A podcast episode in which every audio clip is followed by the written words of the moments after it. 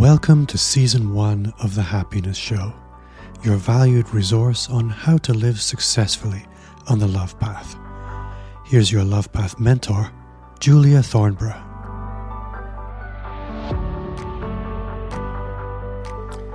The joy of letting go, moving beyond grudges, and embracing happiness.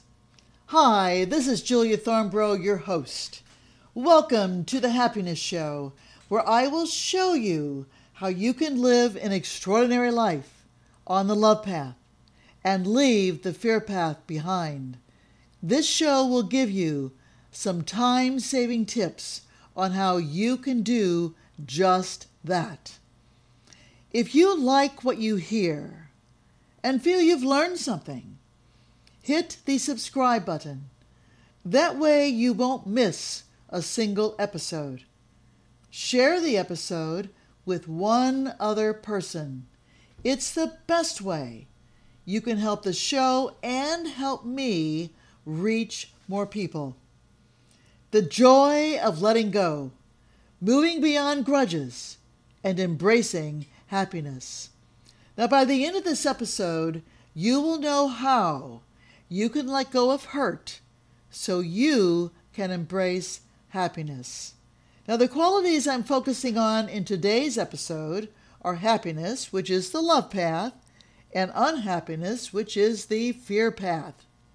So let's get started and see how letting go of past hurts is the key to experiencing happiness. Now, everything in life, no exception, revolves around choice. For example, do you want to be decisive or do you want to be hesitant? Do you see yourself as someone who is worth knowing or do you see yourself as a loser? Well, choice works the same way with happiness. Can you be happy? Of course you can. You can also choose to remain unhappy. Now, in Bronnie Ware's book, The Five Regrets of the Dying, regret number five was that they wished they had allowed themselves to be happier. This means they had lived the better part of their life unhappy. Now, what's sad is that their life didn't have to end up that way. Now, as listeners to my podcast, The Happiness Show, there is absolutely no way I want any of you to be living with that same kind of regret. That's why I want you to explore and I am I should say that's why I want to explore more deeply what happened to them does not happen to you. Now since we all have the freedom to choose, who do you think was blocking their ability to be happy? They were. Because no one can ever tell you what quality or trait you are to choose. In other words, no one determines whether you're happy or sad but you. No one, no outside person can do that. So, how does blaming set you back?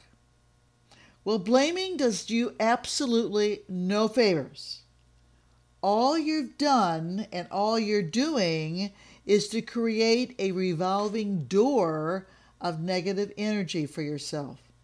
So, whether you're confronting them in person or fuming in silence, the anger you think you're getting off your chest can actually create a negative boomerang effect, and you're opening piles and piles of more negative energy inside of you which is sort of like your internal vault of emotions. So neither hurt or anger have been released, neither one. And the key to unlocking that vault of anger or hurt is actually forgiveness. So, did any of those people in uh, Bronnie Broadwin's book, did any of them knowingly choose to be unhappy? Probably not. I mean, one of the people asks Bronnie Ware's why she was always so happy. And Bronnie replied, Well, it's all about choice. Now, another person asked, Do you receive blessings along the way if you are grateful? And Bronnie replied, Well, blessing, blessings can come my way. I just have to remember to pay attention to gratitude so blessings continue to flow. So if they didn't openly choose to be unhappy, who or what was the culprit? Well, the culprit can actually be summed up in two words it was their ego. You see, your ego hardly ever is your best friend. And that definitely was the case for those who wished they had allowed themselves to be happier. So, how does the, Im- the ego impact all of this? Well, your ego likes to be in control. Your ego likes to maintain a certain image. So, when someone asks you, say, Joey, how's it going? And you reply, oh, listen, it's great. I mean, everything is going fine. I mean, it couldn't be better. But then after they leave, practically in the same breath, you start replaying all of those visuals of wounds in your past that have left hurt and bitterness in their trail. You see, at the end of the day, positive and negative cannot occupy the same space. And I think Mahatma Gandhi describes what's not happening here when he defines happiness like this Happiness is when what you think, what you say, and what you do are in harmony. In other words, there's no flashback to revisualizing those wounds. You're in the present. And for those of you who are in there, or for those who are in their final stages, regretfully, they could not let go of their egos, and blaming ruled supreme. So at the end of the day, now, how do you know if you have a grudge? Well, you know you have a grudge, and this is where you have to be honest with yourself. How often are you replaying your past episodes of hurts and resentments? Do your buttons get pushed the millisecond a person's name is mentioned? You find you can barely be in the presence of someone for more than 10 minutes. You find yourself yelling or fuming, and the volume of yelling or the frequency of fuming are in direct proportion to how deep the wound is. And if you are grounded and centered, you don't replay any of those tapes. You don't, because you're living in the present, not the past. So, what does letting go mean? Well, this is where you are letting your ego not be center stage. For the first time, you are willing to apply this truth. No one can make you angry or upset but you. For the first time, you are willing to take full responsibility for your emotions. And I have to tell you, rarely does that ever happen because of the ego. You stop the blaming. Blaming is when you are using the second and third person pronouns. And ownership and responsibility for your emotions means you are putting everything into the first person. So, if that's what letting go means, how do you get past the grudge? Well, this means you are ready to start and complete your forgiveness work. It means that your commitment is there and you are determined to see it through.